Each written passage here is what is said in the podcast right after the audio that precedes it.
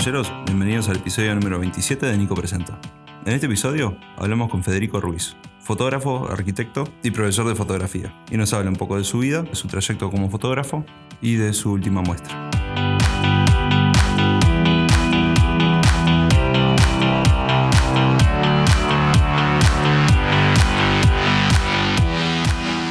Bueno, Federico, ¿cómo estás? Bien, bien, muchas gracias por esta invitación. Gracias a vos por venir. Bueno, Fede, contanos un poco de vos, quién, quién sos, qué es lo que haces, cómo te definirías vos, más o menos. Bueno, eh, es, es difícil esa, ¿no?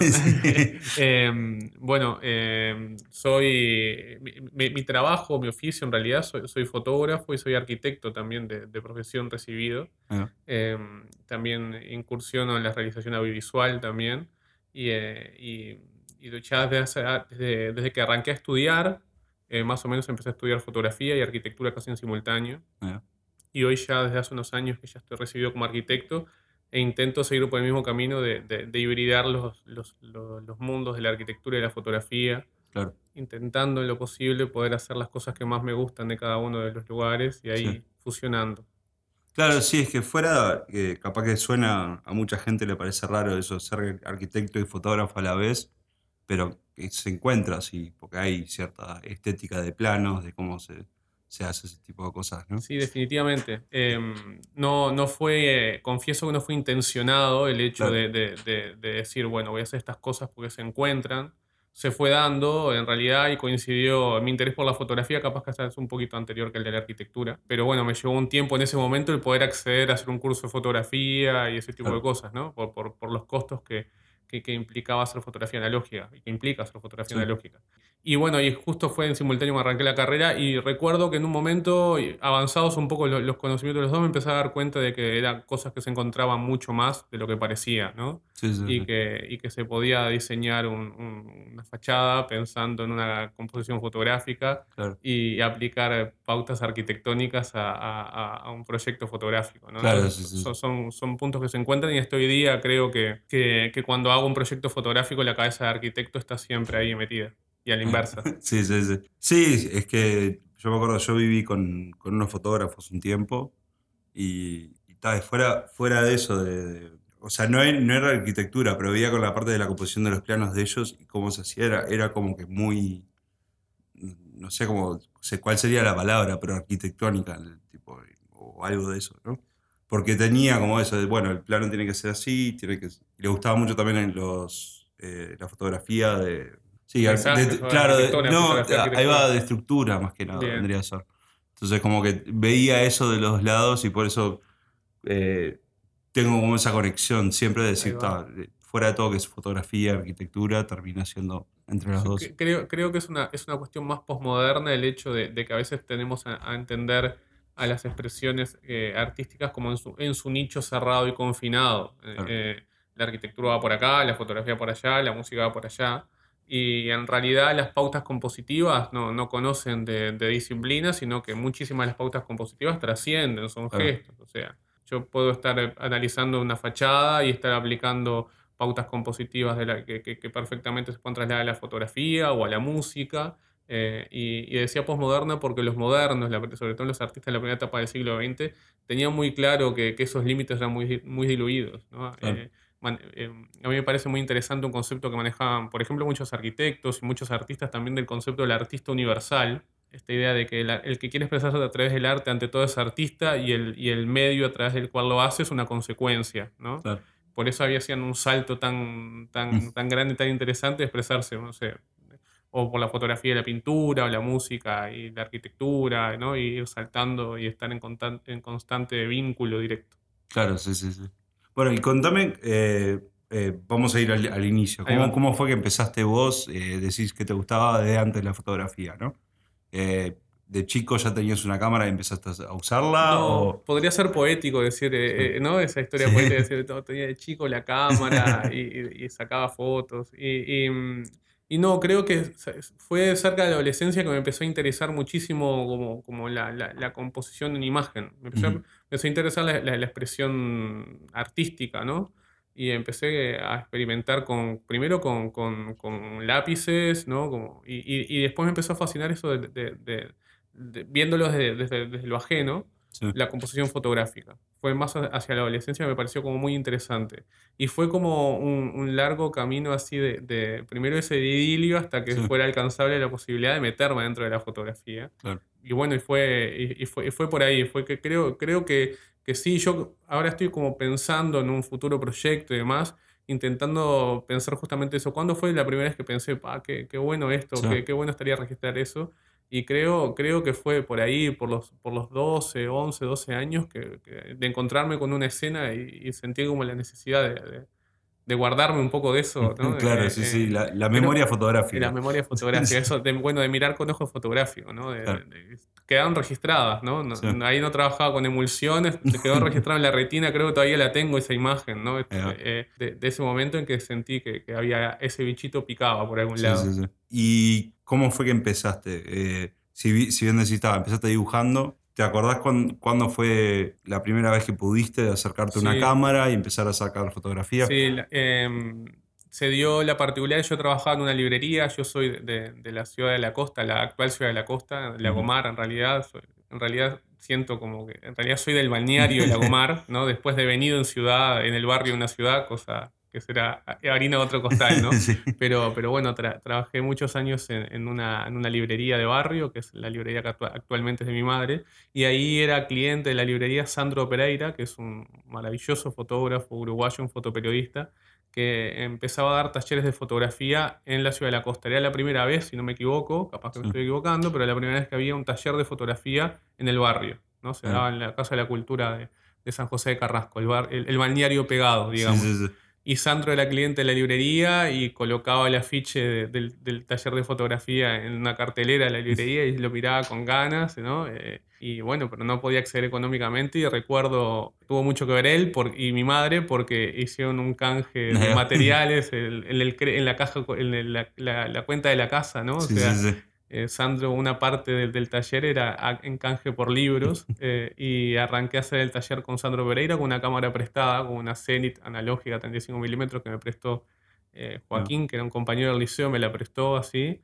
Sandro también me convenció en esas, mientras iba a la librería de que no se necesitaba tener una cámara para, para, para hacer fotografía, cosa que intento hoy también transmitirle a mis alumnos. ¿no? Primero me compro la cámara y después hago fotografía. ¿no? Esto de, de mirar con ojo fotográfico. Y, bueno, y así arranqué a con fotografía. Fue, esto fue en las finales de los 90, seguramente, no me acuerdo bien, pero creo que fue 99 por ahí.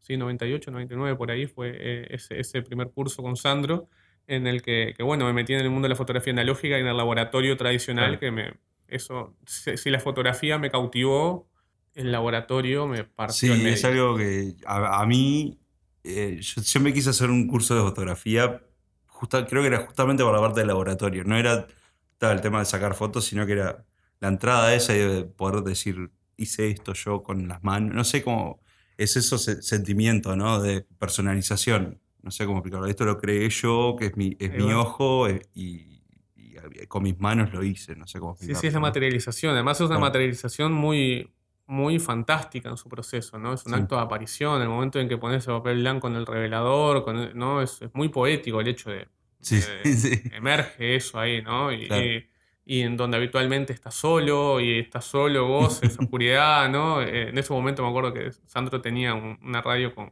con casetero, ¿no? Y, y tenía, tenía en el bolso, tenía algún papel, no sé, y el cassette que tenía para el cassette compilado para el laboratorio, ¿no? Eh, también agradezco muchísimo el formato de taller que tuve en ese momento porque era un formato descontracturado incluso en el que, en el que mm, no era que tenía que entrar al laboratorio y tenía que, decir, bueno, tenés 20 minutos para hacer la foto, media hora, no sé qué, sino que muchas veces con Sandro generamos una amistad, incluso después trabajamos juntos, de que pasaba mm. por la casa, o me, daba las llaves, iba, o si no, estábamos de noche y me decía, bueno, tomá las llaves, cerrá y mañana me la arrimás. Y me quedaba la madrugada metido en el laboratorio. Y bueno, y después de ahí, ¿cómo, siguió el proceso tuyo de...? Mi proceso siguió... Eh, experimentando a full con la fotografía. Tuve también la suerte de que Sandro después me invitara a trabajar en un proyecto de fotoperiodismo, mm. en el que seguí aprendiendo muchísimo, en ese caso como, como compañero de, de, de, él, ¿no? y, aprendiendo muchísimo sobre todo de su mirada periodística y después vino la crisis económica. vino la crisis. Sí, vino la crisis.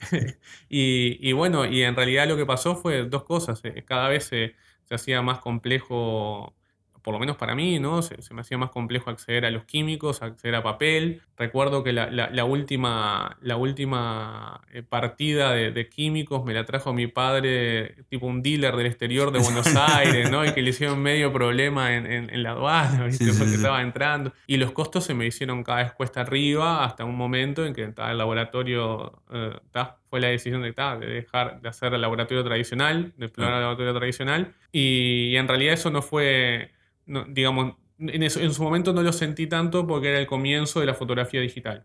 ¿no? Más o menos se mezcló ahí con, digamos, tuve la, posibilidad de vivir el, cambio, ¿no? de arrancar en fotografía analógica, convivir con ese paso intermedio de que sacar analógico y escanear los negativos para después, eh, para el periódico, y después ya empezar a, capturar desde, desde cámaras digitales la fotografía digital fue una bomba impresionante, o sea, la posibilidad de poder experimentar mucho más de lo empírico, el volumen de disparo que permitía, de, poder hacer mucho más cosas. Estoy sumamente agradecido a la llegada de la fotografía digital, sobre todo a la, a la, democratización que generó la fotografía digital.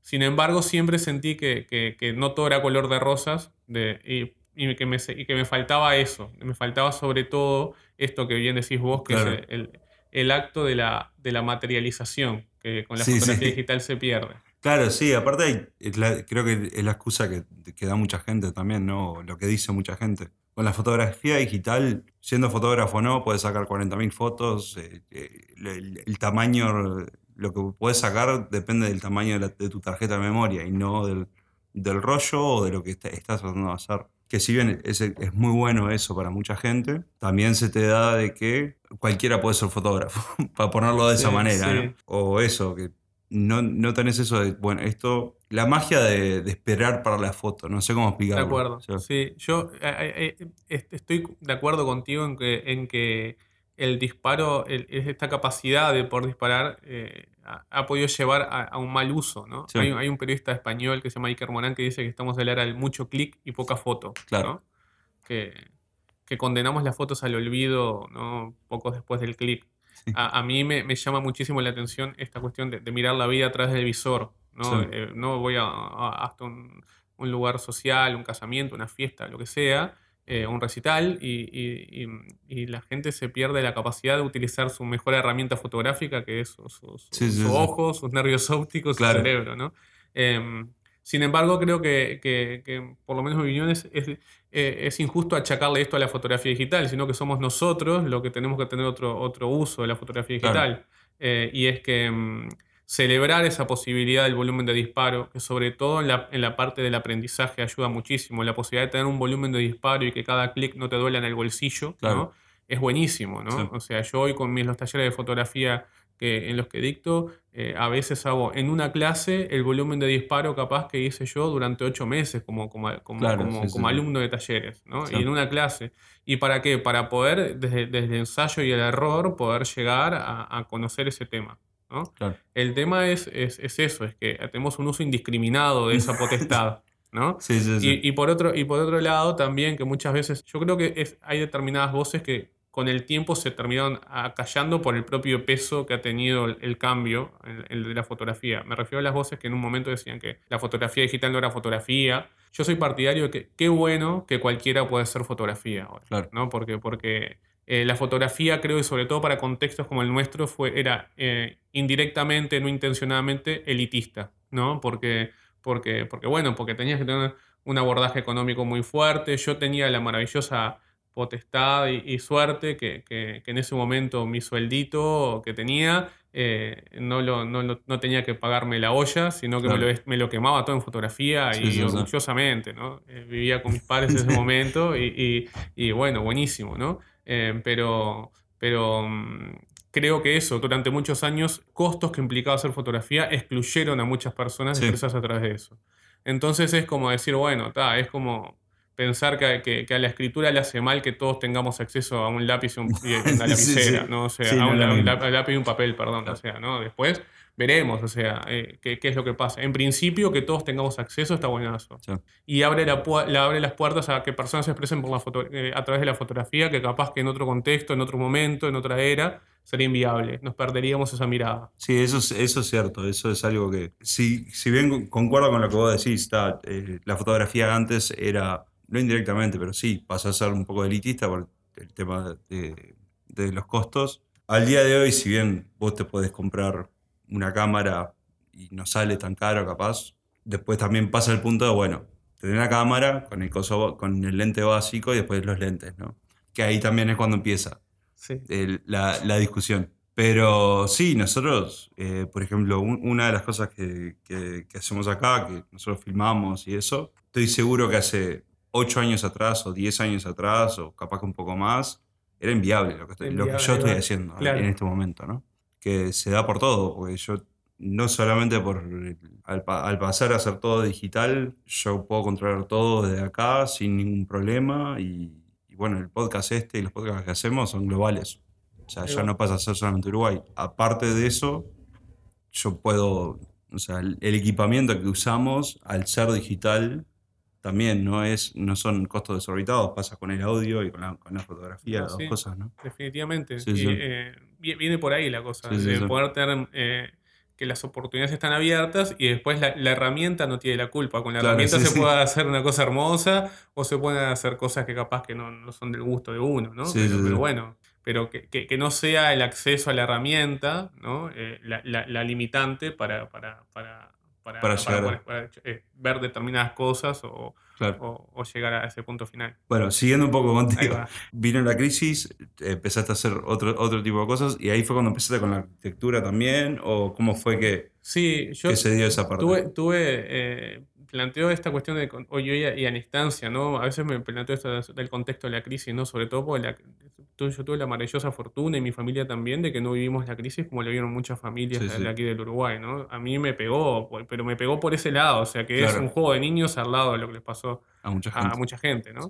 Pero bueno, pero es, es, es, una marca en cuanto a eso, yo puedo seguir estudiando, puedo tener mi, mi, trabajo y seguir, y, seguí, y seguí en eso, seguí haciendo fotografía eh, y, bueno, y estudiando arquitectura durante, durante ese tiempo, en realidad, de estudio.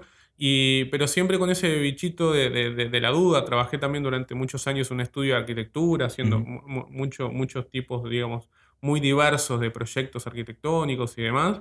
Y, llegando al final de mi carrera como arquitecto, sobre todo ahí, empecé a preguntarme, tipo, creo que es algo que también, como esa, esa pregunta que es recurrente en, en, las personas que generan una carrera o un estudio a largo plazo, es cuando llegas al final y decís, pucha, y, ahora, ¿no? Sí, eh, era esto lo que yo quería, ¿no? Entonces, em, dentro de esas cosas sentía que, que, había determinadas cosas que estaba haciendo que no, sobre todo tenía que algo estaba por decidir cuál iba a ser mi carpeta final, que para arquitectura sería la tesis final, ¿no? Sobre qué tema iba. iba por los temas tradicionales virtualmente, pero no me sentía identificado con eso. Y lo que pasaba es que sentía que no, no representaba el tipo de arquitectura que estaba haciendo y el tipo de arquitectura que habitualmente se hace en los proyectos de carpeta. No representaba mi contexto. Y también había algo en mi fotografía también eh, y en ese tipo de cosas que, que, que le faltaba esa pata contextual, ¿no? Y ahí empezó esa exploración que fue casi en simultáneo por momentos de pensar, bueno, qué arquitectura me gustaría hacer y, qué fotografía sería más fiel a, mí, eh, a lo que soy. Y, bueno, esos caminos llevaron a, conclusiones cada una por su lado, pero que creo que tienen, que, que tienen mucho, mucho en común en realidad. Bueno, y entonces, y al día de hoy, entonces, ¿qué es bien lo que estás haciendo. Al, día de, al día de hoy em, retomé, me puse a pensar desde la fotografía, me puse a pensar en realidad eh, cómo poder volver a, a, esa cuestión que me fascinó tanto en ese momento, que era el laboratorio, de, de, revelar y de materializar por mis propios medios. Como te decía, soy deudor completo de la fotografía digital, pero me faltaba esa, la, materialización, sobre todo porque es, eh, representa el momento del revelado, representa la faceta más fantástica que, de, en su acepción onírica, ¿no? de lo mágico de, de, la, de, la, fotografía. Eh, pero cómo poder volver, no ahora capaz que con, con, un poquito más de plata, montar un laboratorio tradicional, sino que intentar responder desde, desde, desde mi lugar. Y en, y en, ese lado fue, fue por ahí, ahora te cuento un poquito más, y en, paralelo, en paralelo, en arquitectura dije, está, todo bien con esto, pero, pero tengo que buscar otras cosas, que tengo que buscar qué es lo que me, lo que me preguntan mis amigos cuando, cuando ah, vos que sos estudiante de arquitectura, arquitecto, ¿no? Tengo resuelto mi problema de vivienda ya, no tengo mango, ¿no? Eh, entonces sentía que, que, el estar, no sé, eh, eh, Em, que había determinado estilo arquitectónico que no, no, no, no, no, era fiel con eso y que sentía que tenía que trabajar mucho en algo que para mí en la arquitectura es muy importante, que es el rol social de la arquitectura. Entonces, por, por el lado de la arquitectura, desarrollé mi tesis de carpeta, proyecto final con un proyecto que se llama Viviendas Perfectibles, que es un proyecto de microviviendas que se funda en la autoconstrucción y en la exploración de materiales alternativos para poder acceder a la vivienda de manera más económica y, bueno, y también eh, intentando construir una vivienda que vaya optimizándose a través de los años. Eh, y, más o menos en simultáneo en la fotografía empecé a buscar también un, sistema de revelados que fuera también fiel a mí mismo y en eso de buscar otras alternativas más económicas que el laboratorio tradicional. Y ahí empecé a experimentar con, con, otros, con, con algunas fórmulas, con otros, empecé a investigar eh, sobre todo con, otros materiales fotosensibles, con otras técnicas que, en el siglo XIX sobre todo tenían mucha impronta, pero que después del siglo XX quedaron como en un formato más under, ¿no? Y en entender que, que, no solo las sales de plata, que, es lo que está compuesto esencialmente el laboratorio tradicional, es la única manera de materializar una fotografía, de revelar, sino que hay otros materiales que tienen componentes fotosensibles. Eso fue, hay varias exploraciones con las que con las que pude llegar a puerto, sobre todo en esa cuestión de reducir costos y que sean como que poder volver a hacerlo por mis propios medios. Y una de ellas, que es esta que, que, bueno, que terminó generándose una muestra este año y demás, es el revelado a partir de pigmentos naturales, de, de, hojas de plantas y de pétalos de flores, apelando a, ahí sí bien a mi contexto, que es a, a, las plantas que me rodean desde niño. Pregunta porque sinceramente no sé cómo hacerlo. Bien. ¿Cómo sería ese, bien un poco ese proceso a manera general? ¿no? Ahí va. Eh, yo eh, estoy en, estas fases, cuento una parte del proceso, ¿no? Eh, em, es, es, en realidad es, un... Yo partí de referencias, hay, hay, algunas referencias históricas y contemporáneas, pero no hay mucha información. Es, es increíble también que, en el marco de la, de la... Estamos hablando de, de cómo se populariza la información contemporánea son procesos de los que no hay mucha información, entonces empecé a construir mis propios métodos. Con la poca información que existe, empecé a hacerme un propio, un propio método que hoy veo en realidad también que, como te decía, yo, yo, no inventé esto, pero creo que he desarrollado un proceso, sí, que por ensayo y error, que es, eh, que es eh, como el más mío en cuanto a eso. Y en sí es apelar a la reacción, a la fotosensibilidad natural que nos rodea. La palabra fotografía viene de, la palabra dibujo de luz, significa la acepción de la palabra. Eh, y en realidad estamos rodeados de, de, sustancias fotosensibles, ¿no? O sea, todo lo que tenemos a nuestro alrededor, incluso estamos recubiertos de una sustancia fotosensible que es la piel, ¿no? Que, cada una reacciona a determinado espectro lumínico, ¿no? De, por ejemplo, del sol o, o, de la, luz en general. La, la, clorofila reacciona, reacciona a la luz, es el mismo formato, lo mismo que puede pasar cuando en el medio del pasto levantas un tronco y ves que, que, que la figura la figura del tronco quedó marcada, ¿no? Porque lo que no recibió sol eh, reacciona de una manera, lo que recibió sol de otra. O, por ejemplo, si ahora que empieza a aplicar un poquito más el sol, si, eh, si nos sacamos el reloj o el anillo, vemos el dibujo perfecto de, que genera entre lo que recibió luz y lo que recibió sol y lo que no recibió sol. La esencia de este trabajo con, con, con, con hojas y con flores es eh, experimentar ese proceso. Es, Yo voy trabajando cuando todavía la hoja está viva, hacerle llegar eso a determinados lugares y a otros les genero sombras y así se van generando esta proyección fotográfica sobre estas, sobre estas superficies. Sí, la verdad que es muy interesante y bueno, trajiste una muestra para mostrarnos y eso y Está muy interesante. Y bueno, dijiste que eh, estás con una muestra, ¿no? Estuve con una muestra, eh, este proceso arrancó, esta, esta, muestra en realidad, y a todo esto le sumo otra, en realidad también, Nico, y es que cuando estaba pasando todo esto, eh, bueno, me enteré que voy a ser papá, ¿no? O sea, llega la, llega la noticia de, ser padre, entonces era tipo, Eh, bueno, felicitaciones. Muchas gracias. ¿no? En, ese, momento fue tipo, ahora el Valen tiene cinco años y medio, Valentín mi hijo, pero en ese momento de, reflexiones así estaba en que terminar la carrera, que iba a hacer con la fotografía por adelante, y, yo papá, esa, esa, duda, ¿no? Que, ¿no? que hoy vista la lejanía parece, parece ¿no? Eh, bueno, no, era tanto, o, bueno, ¿no? Pero esa incertidumbre de papá por primera vez y demás. Y, bueno, se, encontraron, se encontró todo eso en este proyecto, en realidad, ¿no? Eh, y, en realidad, eh, capaz que en ese mismo jardín donde me sentaba a pensar todas estas cosas en simultáneo, a la sombra del paraíso, por ejemplo, ¿no? del jardín de, mi casa, lo que me generaba sombra me dio la respuesta, por ejemplo, ¿no? Porque porque bueno, porque empecé a pelar a las plantas de ese jardín, a experimentar. Bueno, fui papá, nació el Valen, eh, todo, todo fue hermoso y en realidad también se empezó a dar como una cuestión casi involuntaria y es que mm, la cámara empezó a estar arriba de la mesa de casa mucho más porque por la necesidad casi que del el motor de, sacar fotos a, mi hijo, ¿no?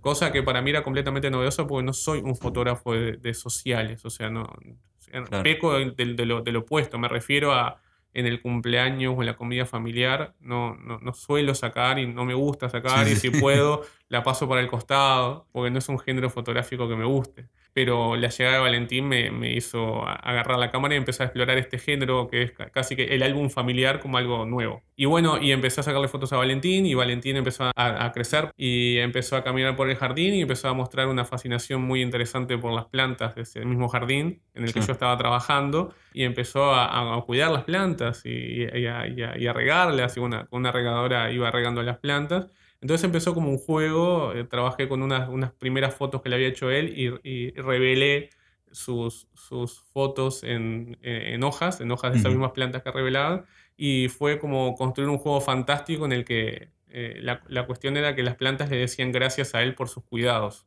Era, era, su manera de agradecerle. Em, y así se fue construyendo este juego, que en realidad fue un juego familiar, sobre todo padre e hijo, que era esa, cuando las preguntas de qué voy a hacer como padre, era una de las cosas es poder nutrir y contribuir a potenciar su sensibilidad fantástica, ¿no? esa, esa creatividad y fantasía que, que, habitan los niños naturalmente, que nosotros lo cultivamos solo para cosas más tradicionales como el ratón Pérez, el Papá Noel y demás. ¿no? Entonces Es, algo mucho más profundo y espeso como para dejarlo solamente en, esa, en esas cosas. ¿no? Eh, es interesantísimo esa, ante el conocimiento nuevo, de cosas nuevas, del no tener, em, no conocer el borde o estar completamente el borde diluido entre lo que es real y lo que es fantasía, y asumir la fantasía como una cuestión más real. Eh, y bueno, y así empezó este juego. Empezó ese juego, después de cinco años de, realizarse, se transformó en una muestra que estuvo expuesta hasta hace poquito en el Espacio de Arte Contemporáneo de Montevideo, y, que por suerte fue, fue una, una gran alegría porque el exponer es exponerse también, ¿no? Esa cuestión de sacar y que, y que, bueno, y esta muestra sobre todo, ¿no? Bueno, muestra porque era muy, muy propia, era una exposición más amplia todavía eh, y, tuvo un vínculo muy interesante con la gente que, que, pudo, que pudo verla, tanto físicamente como, como virtualmente también, porque creo que hubo toda una audiencia de esta muestra que, que, que no estaba, ¿no? Que, que, la vio a través de los canales eh, contemporáneos que hablamos hace, hace, un ratito. Sí, sí.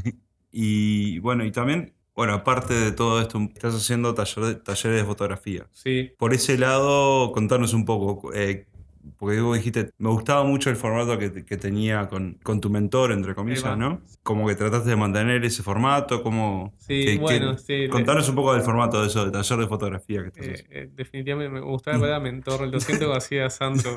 eh, em, sí, fue la, cuestión de empezar a dar taller de fotografía fue también muy casi que involuntario. Cuando empezaron a surgir las cámaras eh, digitales, algunos amigos y conocidos del barrio empezaron a tener la posibilidad de tener una cámara de fotos, ¿no? Y, así, bueno, y empezar a, a, apoyar un poco más del registro tradicional.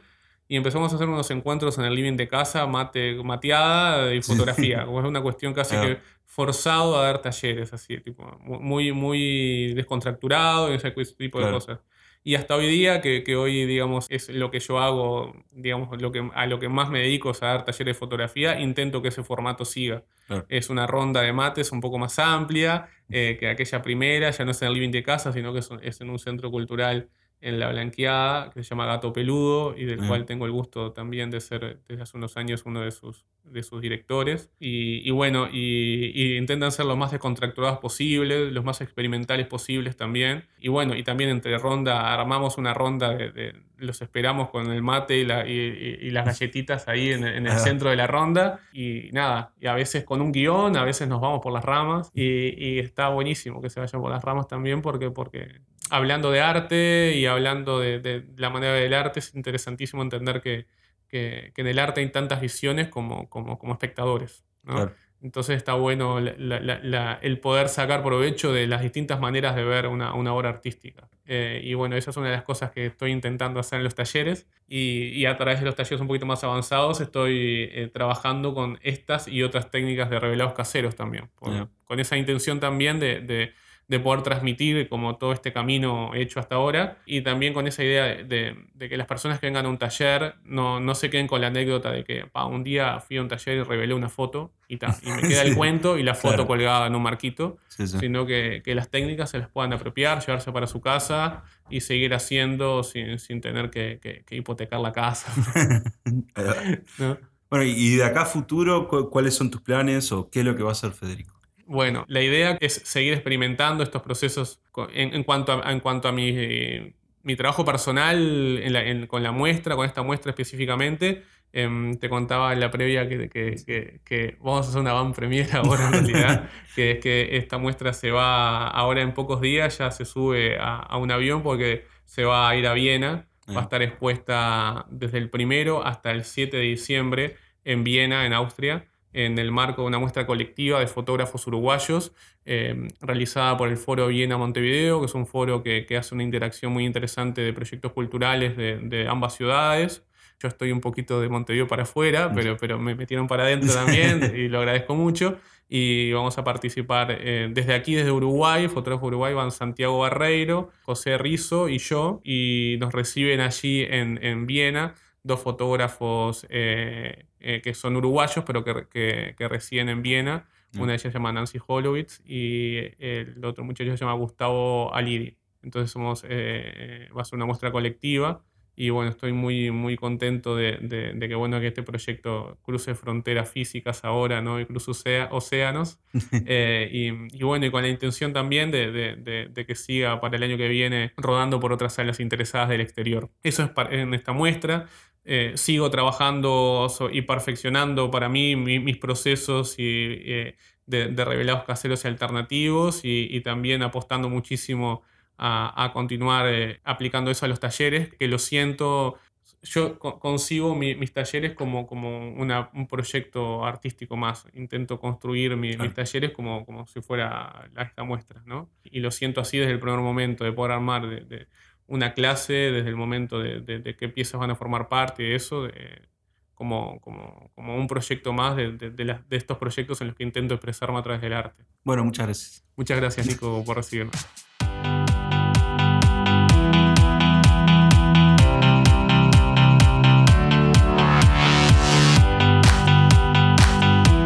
Gracias a todos por escuchar el episodio. Si quieres saber más acerca de Federico Ruiz, puedes hacer clic en los links de nuestra página y estamos el próximo viernes con otro episodio de Nico Presenta.